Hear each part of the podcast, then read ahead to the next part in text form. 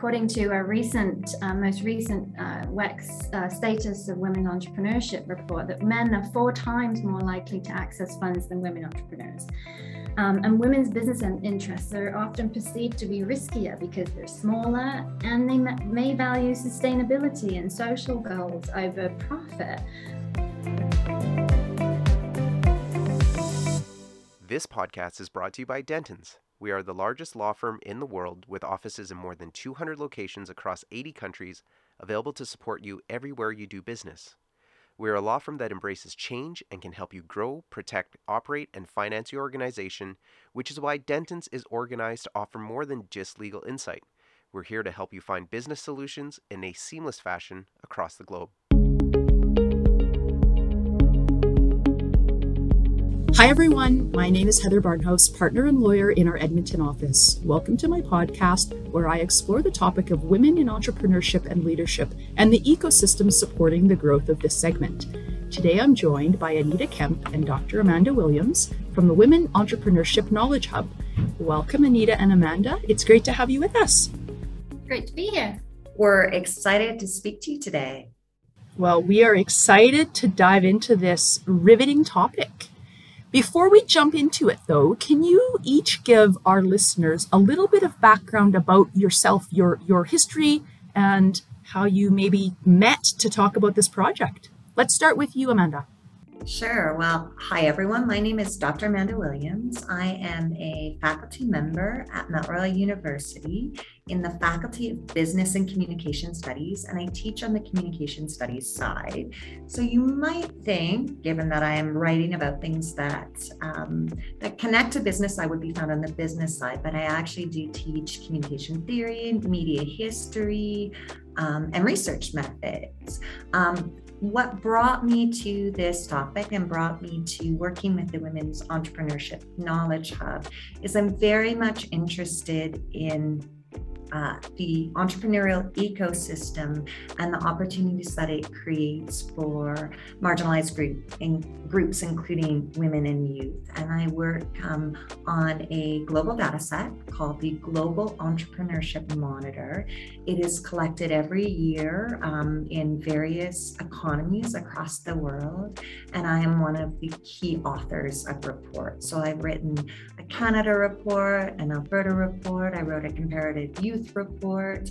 Um, and we just did a really interesting study a couple of years ago on entrepreneurship in Western Alberta. So we sampled a little bit more in those provinces right before COVID hit, and we just collected a sample of over 6,000 um, Canadians who will be talking about entrepreneurship.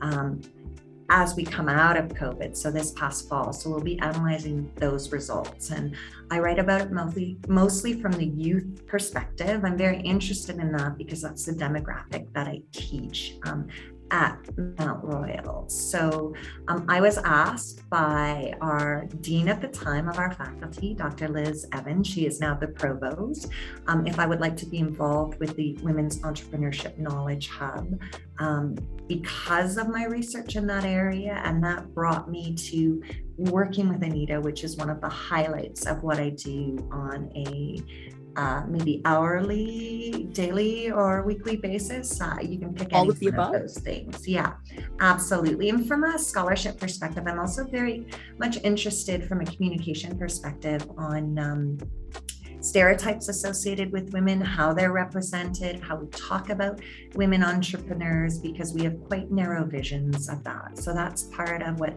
really links my interest in these issues to the work I teach as well and the work I do with students um, in our communication uh, school, because they are journalists, uh, broadcasters, info designers and public relation practitioners of the future. So I have a great opportunity to share some of those insights and bring them into the classroom.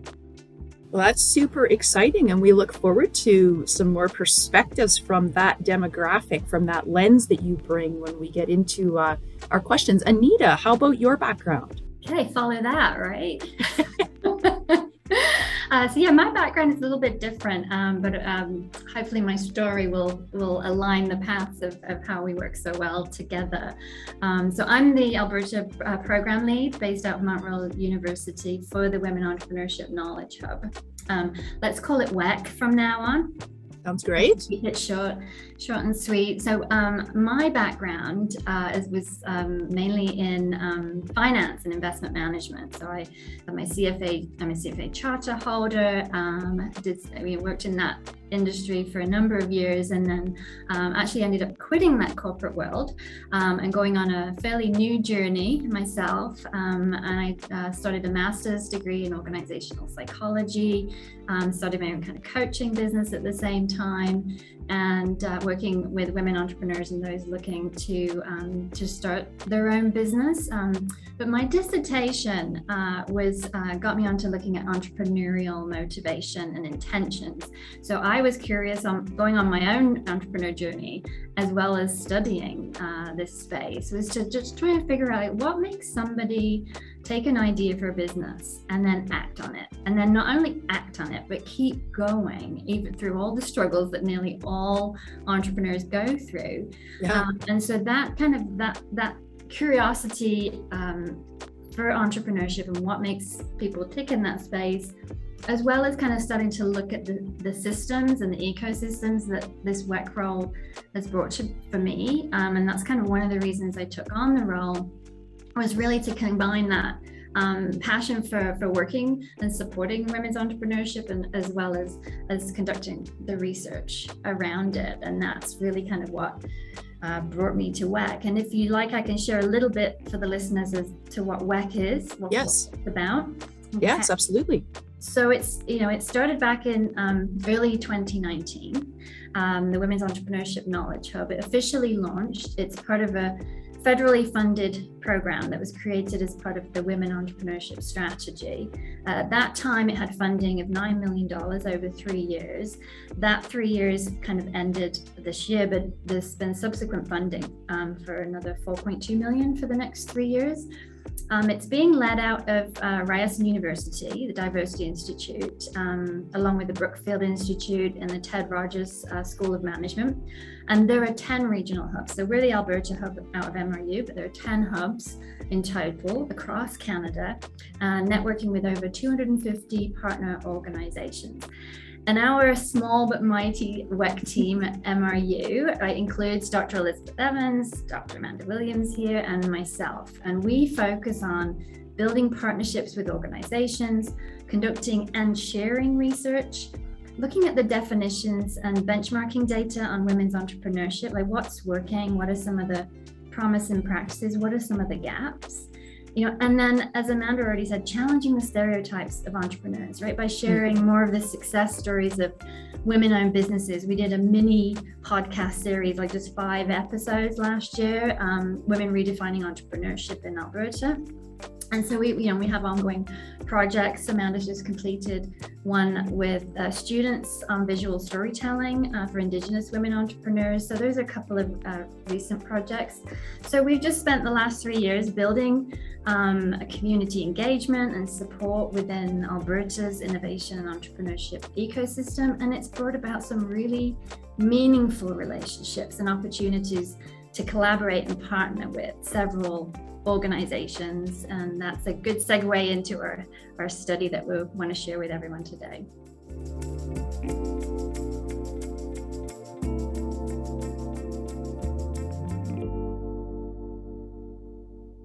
I am interested in the in the fairly recent report that that you have co-authored and shared around uh, the sort of the state of women entrepreneurship. And you studied or your focus of that study seemed to be on crowdfunding probably as a method of incentives. And i wondered if you could start by telling us how you chose crowdfunding or how you how that was the most interesting part for you and what you know what why that? Because there's obviously in the in the world of entrepreneurship there's so many different things that you could pick. Why was that the salient uh, item that that you zeroed in on? So i think it just take like a step back um, yeah. to, to just kind of give you a little bit more of a 30,000 foot view, right? It's, it's, long been known, right, that women entrepreneurs are facing significant barriers when it comes to accessing financial capital yes. business, right? Um, you know, and some of the primary reasons um, that, that that's been cited for the, the significantly low number of women-owned businesses in Canada, right? I think the recent stats Canada was 16.8% of SMEs are women owned. Um, and according to a recent, uh, most recent uh, WEX uh, Status of Women Entrepreneurship report, that men are four times more likely to access funds than women entrepreneurs. Um, and women's business interests are often perceived to be riskier because they're smaller and they may value sustainability and social goals over profit. Um, so we wanted to kind of take a look at this closer, but one of the um, interesting findings we found with crowdfunding, and we'll kind of, there's another piece, and I'll let Amanda talk to that about our relationship with ATB, was um, uh, it wasn't us that discovered this, but we discovered some, we were sh- shown some research already in place where it showed a paradox, right, when it comes to women, women accessing capital for their business. So a report by PwC in 2017 found that women were outperforming men when it comes to meeting and exceeding their funding targets in rewards-based crowdfunding campaigns. It's the only space where women were raising money. That's interesting. More than men, right? So that's kind of um, that you know that that came to us through through the partnership with ATB and why they um, created the Build Her Business program. And I'll let Amanda talk to that. Yeah, I mean, they, uh, with this PwC report, they'd studied, I think, 450 campaigns, and they discovered women are 32% more successful in reaching their target, which was for us, I mean, as a researcher, you always like something that box the trends a little bit. Yeah. So that makes it quite interesting. And that really served as the inspiration for why um, ATB started their program. So that report was released in 2017.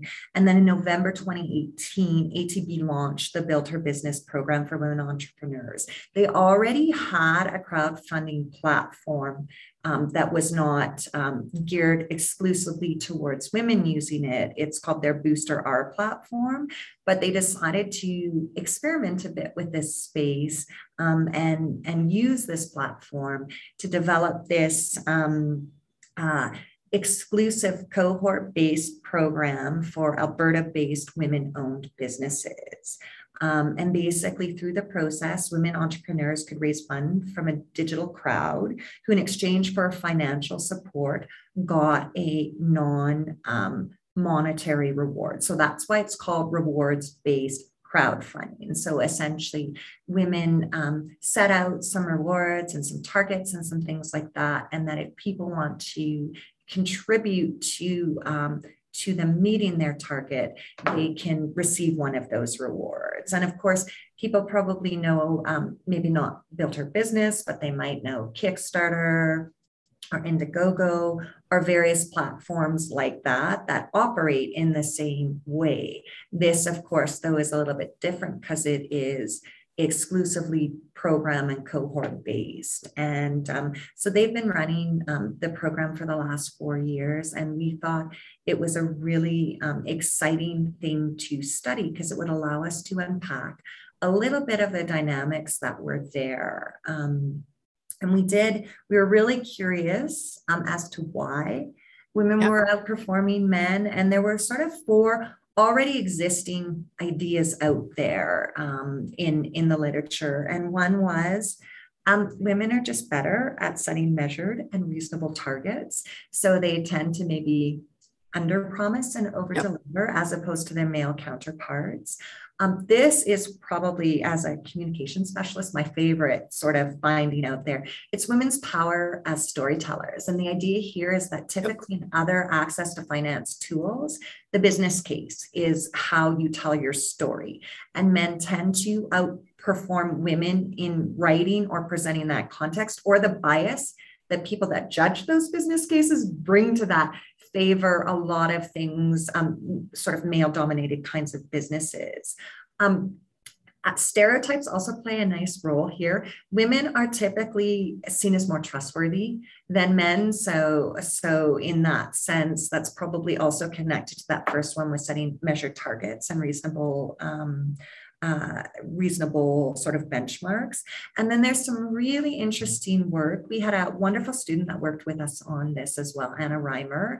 Um, she was a fourth year uh, human resources student who did a lot of research. And this was the part she was just so fascinated by. It's a concept called homophily which is the desire, and it's not just gender based, it could be any kind of interest based group, the desire that a like minded community will be attracted to supporting each other. So that if women are coming to this space, they're more likely to support other women because they want to, to create these supportive um, and wonderful spaces to, um, to build each other up. Um, so those were the sorts of things that were out there already as potential explanations. And we really wanted to use our research as a way to explore that further because most of the work that had been done had been done sort of in a quantitative nature, so sort of survey or just an analysis um, post campaign of data that was out there without actually speaking to specific entrepreneurs or or exploring sort of how it worked and the benefits to them. So it was sort of with quantitative data, you're you're doing content analysis often after the fact, and right. we really wanted to go a bit deeper and speak to entrepreneurs and program designers themselves. So that's what we really aim to do in our study. That's um, that's very fascinating. Um, I have a num. I work primarily with women entrepreneurs who are growing and scaling their business, and all of what you've talked about, the barriers in terms of access to capital and the challenges, all of that resonates, and I see that every day with my clients who are trying to find ways to access capital and trying to grow their business. And and uh, you know women businesses can be very different from male oriented businesses and therefore the ways that they uh, proceed to access capital can be very different. And so some of those things resonate. And at the end after i've asked you about some of the findings i i will give you my little assessment of of my subset of clients who have participated specifically in build her business. And uh, maybe we can compare notes in terms of what uh, my completely anecdotal um, evidence shows compared to the the analysis. Because I think it's um, I think it's fascinating and the the four elements that you've that you've mentioned as sort of the the leading theories uh, before you started your research certainly have come up in in different ways not not all of them all at the same time. Um, but it's it's interesting that that is also the uh, I guess the prevailing thoughts as you as you went into it. So let's dive into some of the so you you've given us the landscape and you've sort of set the stage in terms of what was out there. So you went and you did this research and you collected some some data. W- what did you find? So in 2019 nearly six and a half billion crowdfunding campaigns were recorded worldwide. And this is expected to double by 2023 and by 2030 it's expected that the global crowdfunding market will grow to 300 billion US dollars, and that's up from 1.5 billion US dollars in 2011. I just kind of want to give, you know, and that's, that's all crowdfunding. There are, there yep. are different types, right?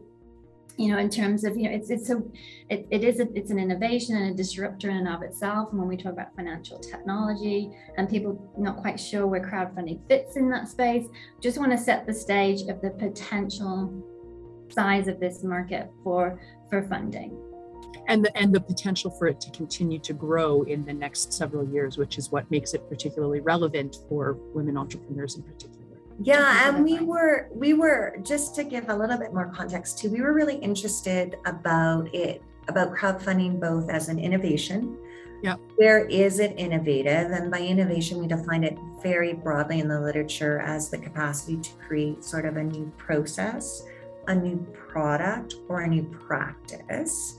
Um, and we also really wanted to explore that potential for disruption. Um, and in particular, there's um, generally three ways you talk about building capital, which is social capital.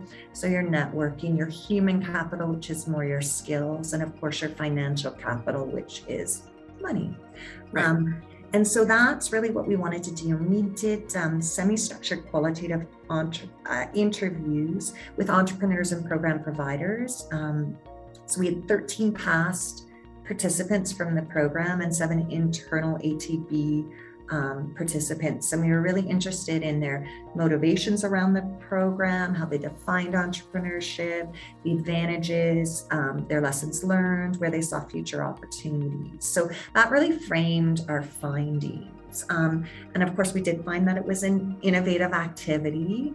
Um, and we did find so much of the dialogue was not just about financial capital disruption. Right. So we, we looked at it in terms of innovations and new ideas, products, processes financial capital disruption, social capital disruption, and human capital disruption. So I can run you through those kind of quickly if you want. Um, yeah, that'd be great. Then, so I'll start with with the innovation. So I mean, this is probably the theme that came up the most was just that it's a wonderful way for idea and product validation throughout all phases. Um, and the interesting thing too, it's also maybe even if your idea is not good or you're not quite ready, it can serve various roles for different women at various phases in in their business. Um, the platform itself and the process, it being um, cohorted, it having a specific start and end date, um, it being marketed um, in a particular way by ATB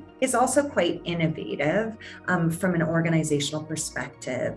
And then we actually, the part, I guess, that it makes sense, but I hadn't thought about it um, until we did this research. Was we saw a lot of innovation occurring for women with their ideas and their processes post crowdfunding. So they learned a lot which they were then able to transfer to their business. Um, and it really changed who they became as entrepreneurs, um, sort of post campaign. That was, mm-hmm. I think, one of the more interesting things that we found. Yeah, and just kind of going back to the idea of product or service validation, right? It's, you know, they were able to come to the crowd during that campaign process, and the feedback from the crowd is it was that validation. You know, am I bringing the right product to market? Am I bringing that they were able to, without very little initial investment of their own, get that uh, validation. So, you know, you hear a lot of terms in the startup space, the lean startups, right? The get your minimum viable product out there, do your customer discovery, right? And this is this is the platform when you that you could hear that kind of maybe not in that direct um, startup speak, but you that is really what it. So a failed campaign um, was innovative in and of itself, is because it was a way to to be able to stop and or maybe bring a prototype test that out stop, re- rework, you know, so a failed campaign can be just as valuable um, as a successful one from the perspective of innovation.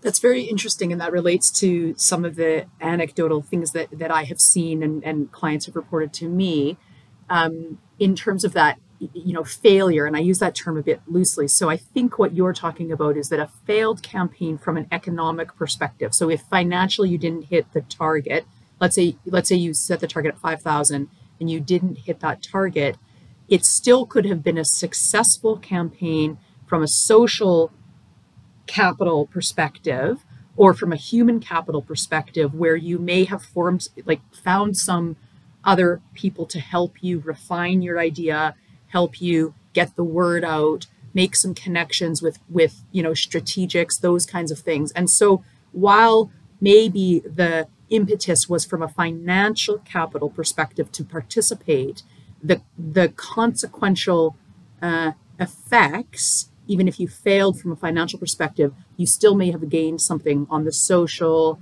human capital perspective. Is that is that what what you mean?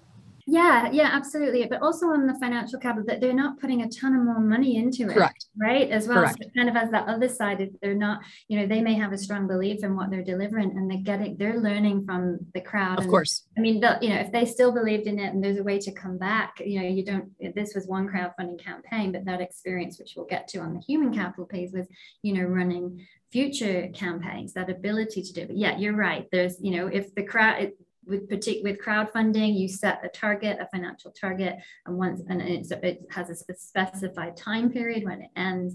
And if you don't hit that target, yeah, that's not um, considered a successful campaign in in the crowdfunding speak. But yeah, right. I was going to ask you um, in so in the example, Anita, that you were talking about, you know, you, there's all this this this lingo around go, go get your minimum viable product and you know test this and and maybe your mvp is crap like maybe it isn't what you expected it to be. Maybe the product market fit is isn't good. There's lots of reasons why it might not be a, a home run that that so many entrepreneurs are expecting. And they are they are just shocked that you know that perhaps that product market fit wasn't there. But when amanda you were talking about how uh, g- very generically that crowdfunding can be used along the life cycle. So if if we do that very early on and we say oh that that wasn't a fit. That wasn't that it wasn't the home run that i thought it was going to be but i learned a bunch of a bunch of things that allow me to modify that allow me to pivot. Theoretically you could participate in a subsequent campaign to then validate your, your pivoted product again in a fairly low risk way not a lot of capital and still sort of advance it in a way that you, you don't necessarily need to think about it as oh one and done and that failed so off i go. I should go back to my little kate right? And that's what i hear a lot from entrepreneurs is this gives me the opportunity to test to validate to pivot to refine and then to be able to do it again. Uh, and and you know and see and see where it goes. Whereas you don't you don't have that like real life lab uh, to be able to do that in a in a inexpensive way in other forums. And that's where you hit now the inexpensive, right? The low risk, low low cost right. approach to it, right? And that kind of came up through when we started looking at you know the disruptive practices around access to financial capital right was that you know it um, this was a this is an opportunity this isn't a you know the pre-seed stage right to be able to access money right. so you're not tapping into your credit cards or your line of credit or your your angel family and friends um, you know to support you. So that came up um, uh, in the interviews as well as well as you know rec- that they recognized that they they face barriers as women entrepreneurs right? And so they as well they knew that this this approach um, was innovative in and of itself and was a way for them to navigate through the barriers away from the traditional approach to to go into a bank for a loan right? So they talked about that as knowingly. They, they knew the system was right. almost kind of set set against them. And the other aspect was around the financial capital was, you know, that they were during the campaign, like they were raising brand awareness, right? So it, in effect, and this is that yep. storytelling um, piece that you know they had to kind of make videos and um, and and social media. So they had to raise brand awareness. So you could call it pitching, but it was essentially storytelling their their business, and that was having an impact on how much money they were raising. They also, I mean, there's that little bit of healthy competition, right? Yeah. In the most positive of ways, but um, they really like they're looking at other campaigns. They're looking at other reward structures. They're potentially collaborating. There were some collaborations across campaigns with rewards. Um, so there was so much sort of um, cross pollination of ideas and yep. sharing in quite a supportive way. Right. Um, and the other thing I wanted to draw attention to is you can structure crowdfunding campaigns in different ways. So you can kind of have a keep it all, or you uh, where you um, no matter what you raise, you get to keep it. So even if you don't meet your deliverable, or you can have one where unless you meet your targets, you are returning the money and you are going back to the drawing board um, in that sense. So no one gets their rewards. The money all goes back to those that donated because you didn't meet your target. Um, and ATB has experimented with both of those, and particularly in something like the context of COVID, they really wanted to give women any money they could give them. So that's where they, you know, switched it to the keep it all. Like if you get it, you right. keep it, and um, you know, but and and there's different motivations that may drive um, uh, folks in that case but i don't think that ultimately mattered as much as um, just the really strong um, human and social capital dynamics that these women spoke about um, right uh, you know, and and also internal employees had a little bit of an idealistic version that it would sort of that it could be the panacea for solving, right. you know, uh, the democratization of capital sort of idea. Um, but I felt like the women were a little bit more savvy around that. They didn't see it as that so much as just um, um, a place to try something a little bit different in a very supportive um, and collegial environment. That's very that's very interesting and also very consistent with what my clients have reported in terms of their experience was that it was very collegial and it was unexpectedly uh, relationship enhancing. So they they related to the challenges or the lessons that you know their their friend may have learned, and their you know their other people in the cohort may have learned lessons from from them, right? And and I think that that was an unexpected uh, perk where people might have thought, well, I'll just I'll just sign up, and I'm looking at this really from my perspective, but a lot of them are now doing business together, are now collaborating, are now you know sharing ideas, um, which I think is a, a great unexpected um, consequence of, of that that model, that cohort model.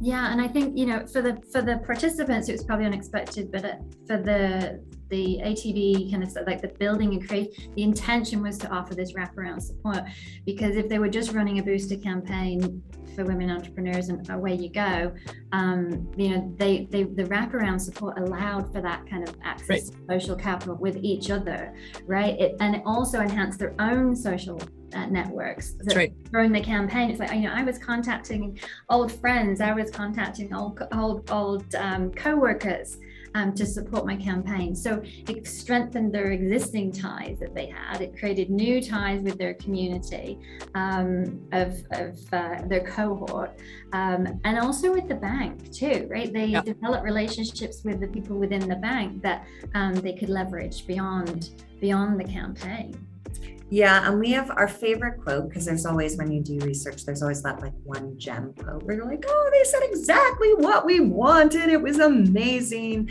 We had this one. I like the idea. This is from one of our participants. I like the idea of participating in something that's specific to women so that we can help lift them up. Once they lean in, they lift up. And I think we could teach so much in the whole world just by how women work together when they do it. And again, this was really um, just um, that that beautiful spirit that came out of feeling like you were part of something and wanting to cheer each other on in a really positive, supportive way. Can you tell me something or some things that surprised you about the findings? That were maybe unexpected from when you when you went into it and what you learned. Was there anything that was surprising about the findings? I think i think like the emphasis on the on the validation as well yeah. like idea validation that like, like that came up so much and not only just for the participants but for the it was like across the board like i could see like atb you know that was very strategic you know helping them test the products and giving them that validation um, but the fact that the women themselves recognized it fairly early on in, in the process. I think that was kind of a, a, a, surprise, you know, as we were kind of looking into our own definitions of innovation and enacting innovation and, and that, you know, we went back into the data and it was all there, like in, in their own language um, around, around that. Um, so I think that was one of the, one of the surprises. Yeah, and I think um, for me, I really, um, they gained confidence, but they also really struggled with this notion of risk and challenging some of the internal stereotypes that they face in terms of the multiple roles they occupy as, um, you know, uh, potentially mothers. Um, as uh, community supporters, as um, entrepreneurs, um, as women um, in sometimes male dominated industries. Um, so there was some really interesting work that was done as they were sort, sort of trying to negotiate through some of those kinds of things. And for me, one of the big takeaways I take from it is we often start our definition with um, money we still talk about how we will change everything and you know if we do this we'll bring this much more money into the gdp right. we'll do this. Like we need to get women in there. And we always frame it so much in financial language um, yeah. because that is such a big barrier. But what this helped remind me is that that's not as important to women. And there are so many um, beautiful things that are not quantifiable in terms of return on investment that can come from this entrepreneurial journey that women articulate in very powerful ways. Um, so, so I think for me, it's just a reminder that it's not just about decreasing financial barriers, but it's also about reconstructing the value of having women in these kinds of workspaces, showing um, support, community building, business building with different values. Right. Um, that aren't just about making profit. Yeah, and I think as well, like on the, the third piece, the human capital uh, disruption a piece of our findings, which was really around that like increased confidence, being out of their comfort zone, um, and you know throughout the campaign, even just from videoing themselves or not having that, you know, so learning the new skills like their own financial expertise, like new marketing tools and strategies. But what was really interesting was the recognition of what um, uh, when to de- when to delegate, right? Um, so it's all you know, mm. listening to talk about, oh, I learned this, I learned this, but there were there were some women were saying, you know what, it was a t- this. You know, I realized I was not good at social media, and I didn't even enjoy it. So you know what I did? I hired someone to help me account, right? Right. So that idea of like when you know if you're not good at something and but you really want to learn it, then learn it. But if you're not good at something and you don't, and it's important to your business or for the, for these women it was important for their campaign. It was like find someone who can do it. So i think that that that uh, develop knowing that you can't do everything and recognizing that you know and as women we do kind of tend to think you know oh well i'll just figure it out and i'll learn it. Um, but when you've got a specified time and a right. campaign and a healthy competitive environment maybe um, maybe you're yeah, to let it, that's that's fascinating and also very consistent with uh, some of the comments that I heard from women who participated in in a cohort, you know, in in a in a particular cohort over over the years that you were studying. Is they said, "Oh, I thought I could do this. I did my video. I did, you know, did all these things." And then you got to push this thing throughout the campaign. You've got to continue to market it. And I am overwhelmed because I'm actually running a business and I'm doing all these things. But this campaign was really important, and I wanted to get the best sort of bang for my buck to understand whether I do have that product market fit, whether I do have that MVP. So I knew I had to go out for, you know, these three weeks or for whatever the time period was and really get somebody with some expertise in social marketing. Because if I don't have that, I knew the campaign would fail, but I didn't want it to fail because that was the skill set that I I particularly, you know, I'm not particularly interested in or or I lack. And then post campaign, whether whether they met their target or not, many of them continue with those relationships. They say, well, that social marketing worked perfectly. Why would I, why would I undo that now that I know that it works so well and it frees up time for me to focus on, you know, a, a different aspect of the business. So I think that that little push into the the time frame uh, around around the campaign really forced people to to make some decisions, right? Yeah, and it helps them see value in exactly. that maybe they felt unconfident in exploring, but they were forced to just to, like you say, maximize their experience. And then they realize it's okay if I can't do everything. And this is a good investment in my business. Like if I'm going to put money anywhere, let's put it here because this is a place I know is valuable, but I'm not good at it or I don't have the time or it overwhelms me or whatever, whatever. it is. So, you know, and and you know, we had one participant who said like I almost structure my business, my quarters, like little mini like you know crowdfunding Campaigns, sorts right. of components right and that was something i think a little bit unexpected i don't think atb necessarily thought about it in terms of um, the skills that they would take in terms of conceptualizing conceptualizing their business more broadly and and and transferring over those skills. Um, but that's what an entrepreneur does. That's what makes them so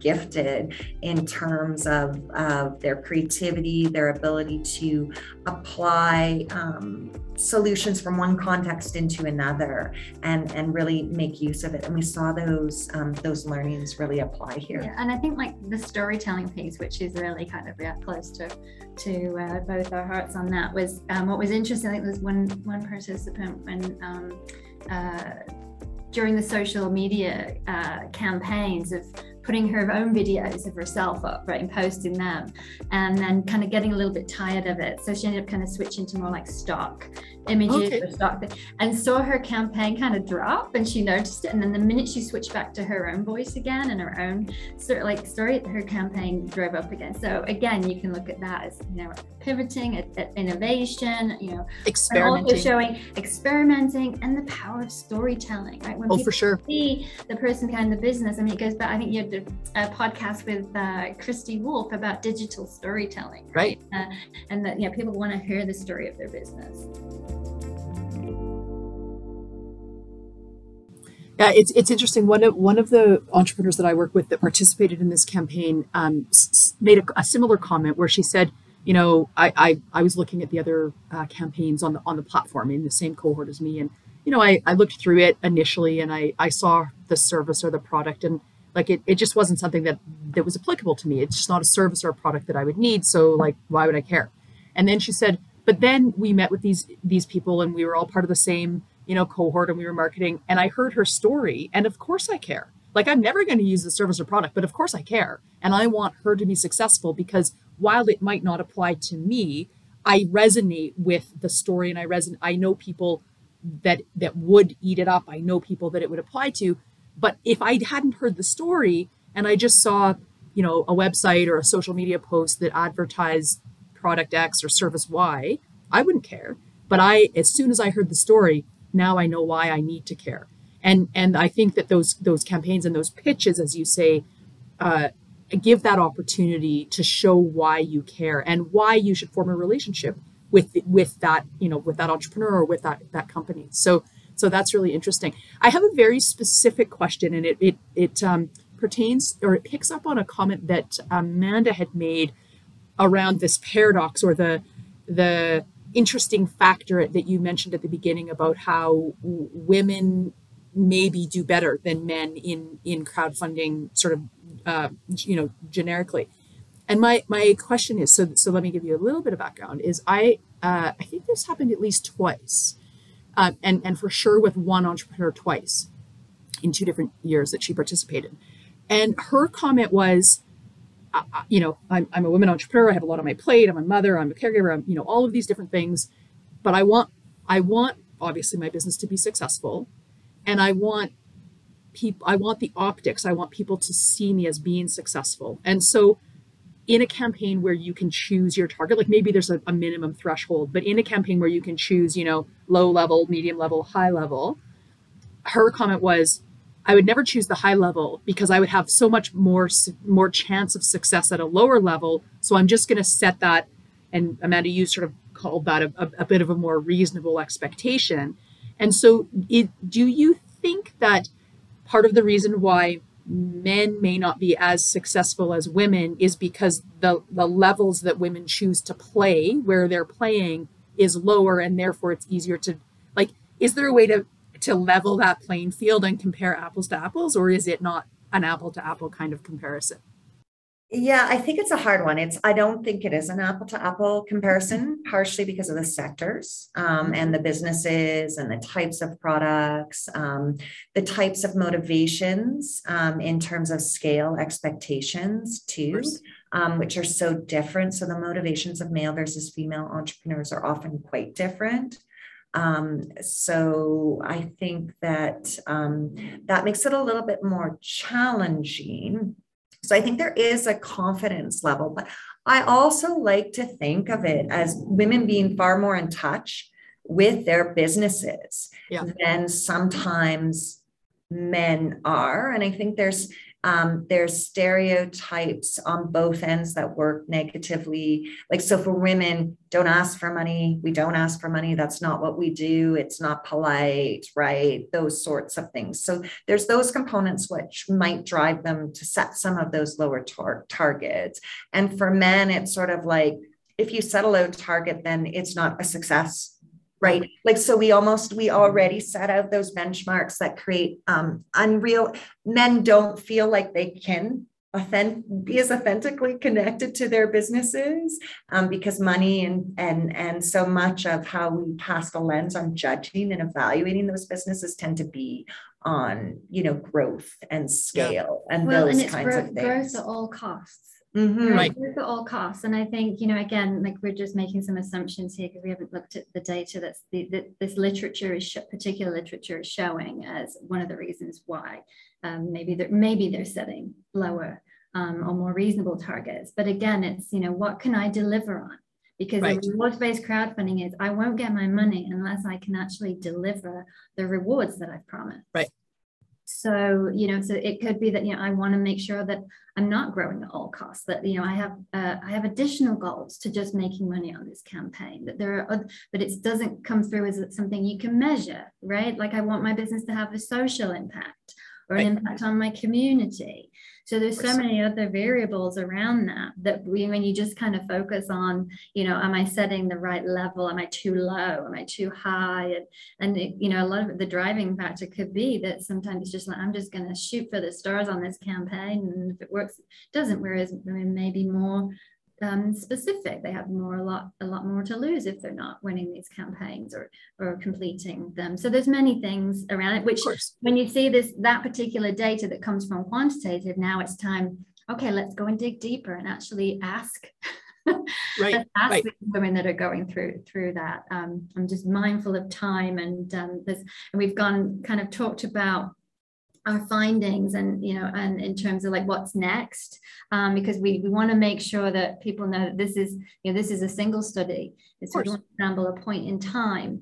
Um, so you know while it does have a lot of benefits to add to the existing literature that's out there and the studies that um, we also want and Amanda touched on it earlier, this is not like the panacea. This does not let you know all the other institutions off the hook. Like you, you know the gaps in venture capital, the gaps within financial institution for access to capital for women. This is one area, and it's in rewards-based crowdfunding, and it's like that pre-seed stage um, so we want to make it clear that you know the wider implications um, of these. It's really important to know that this is available. We want women entrepreneurs to know this is an option for them to look right. at. We want other financial institutions and support organizations to consider you know their programs being kind of more inclusive and diverse you know and to, to even maybe consider crowdfunding because you don't have to be like atb they, they happen to have a BoostR platform. But over in the uk natwest bank had a very similar program called Back Her Business. Mm. But they didn't develop a crowdfunding platform. They partnered with a with crowdfunder um, and just and then created a program around it. So you know we want like maybe consider this as an, an option um, for a support organization or another financial institution and then also for like the policymakers out there right you know consider these new channels right for women entrepreneurs to access, access capital right? And and i think amanda you talked about it earlier like take a more holistic approach right? Looking beyond the financial impact on the economy as being the primary contribution of more women-owned businesses. And and to insist for these policies insist on metrics that demonstrate diversity right? Um you know, that, that i think that's important so, so that we can get the data as well on these programs. I think that's sorry and one other thing too that um, we're reminded sometimes when we present this is that there is a lot of work to participate in this. So again, the onus almost takes off the pressure of banks and other places putting in that work. Um, and, and so to just be reminded that there is, an, and women are already um, time famished, um, yep. you know, uh, carrying a lot of invisible workload, those kinds of things. So just finding that balance there. Yeah, I think that's I think that's really insightful and important for women entrepreneurs and institutions that are working in the ecosystem supporting women entrepreneurs, including policymakers, as you say, to think about this as a tool in the toolkit, um, not the only one, but one that, as you as you've alluded to, uh, allows you to draw in some of those wraparound services and allows some of the other ancillary benefits besides the pure economic one so, yes, it's rooted in access to capital, it's rooted in finding a financial solution, but there's so much else to it that that some of the other like alone doesn't give you some of that social innovation. It doesn't give you some of that human capital. You know it doesn't give you some of those other things. And so at very early stages and, and at other times in in a uh, company's life cycle as well having the the full meal deal and the opportunity for the support and for the cohort and to understand that you're not the only one who maybe doesn't know how to use TikTok to, you know, create your, your platform or whatever it is. And that there's other, you know, that there's other women who are in your shoes. What a gift to be able to then, you know, launch your business with a group of supportive people around you. One of the, the comments that I hear very often from entrepreneurs is how lonely it is, how how it's such a lonely journey and you don't think that someone understands because their business is different than yours and and and yet when they get together and they talk, they realize oh, he had an HR or she had an HR problem as well. And maybe what worked for them is going to work for me. Maybe I have to massage it a little bit because my industry is slightly different. But at the end of the day, you know, we all have sort of the same the same issues. Where can our listeners read the full report, find out a little bit more about your group and upcoming research, particularly if they're interested in participating in upcoming research? Uh, so um, we'd love it if you put it in your show notes if you do the show notes. We, you can also get it in uh, wec.ca slash research. Okay. Um, and uh, we do have a, a WEC Alberta um, uh, webpage on uh, Mount Royal University, and we'll be we'll be putting it on there. But if you want to find more research, particularly the state of women's entrepreneurship the uh, the recent report. Um, that would be on wec.ca uh, forward slash research. Um, and yeah, we're ha- and we're like if people want to reach out to us directly, um, we can put our email in the show notes too, and we'd be happy to talk. Uh, you know, we have a couple of kind of potential research projects in the works. Um, we're, we're really interested in the women in agriculture space. Oh, interesting. Right now, so that's one area we're looking at. But definitely, happy to to and to, if people want to reach out to us and talk about the report like i'm more than happy um, to share to share more details. But i think we've done our very best to um, share the contents of the report but uh, yeah I'd, we'd love people to read it and, and share it and we're also always interested in partnering if if organizations are looking for ways to do research or looking for ways to measure some of these things or think about impact differently. We see that as something that we can offer um, as a, a, support function in the ecosystem because we are part of uh, a university setting. So we can apply for ethics and we can, um, you know, consider the methods and and all of those things in a bit more of a regimented way. That's a bit more removed for an organization. So not the typical sort of program evaluation approach. Well, that's that's great. Thank you both, Amanda and Anita, for taking time today to chat with us. This has been really insightful, and I think our listeners will appreciate the depth of information that you've provided. Our pleasure. Yeah, it was great to speak to you, and we hope people will go out there and consider doing some crowdfunding and trying that out and and looking for those places and spaces, women, where they can connect with other women because um, the the benefits of it go far beyond the the financial. Thank you for joining the podcast today. If you like the podcast, don't forget to subscribe or follow to get notified when we have an update.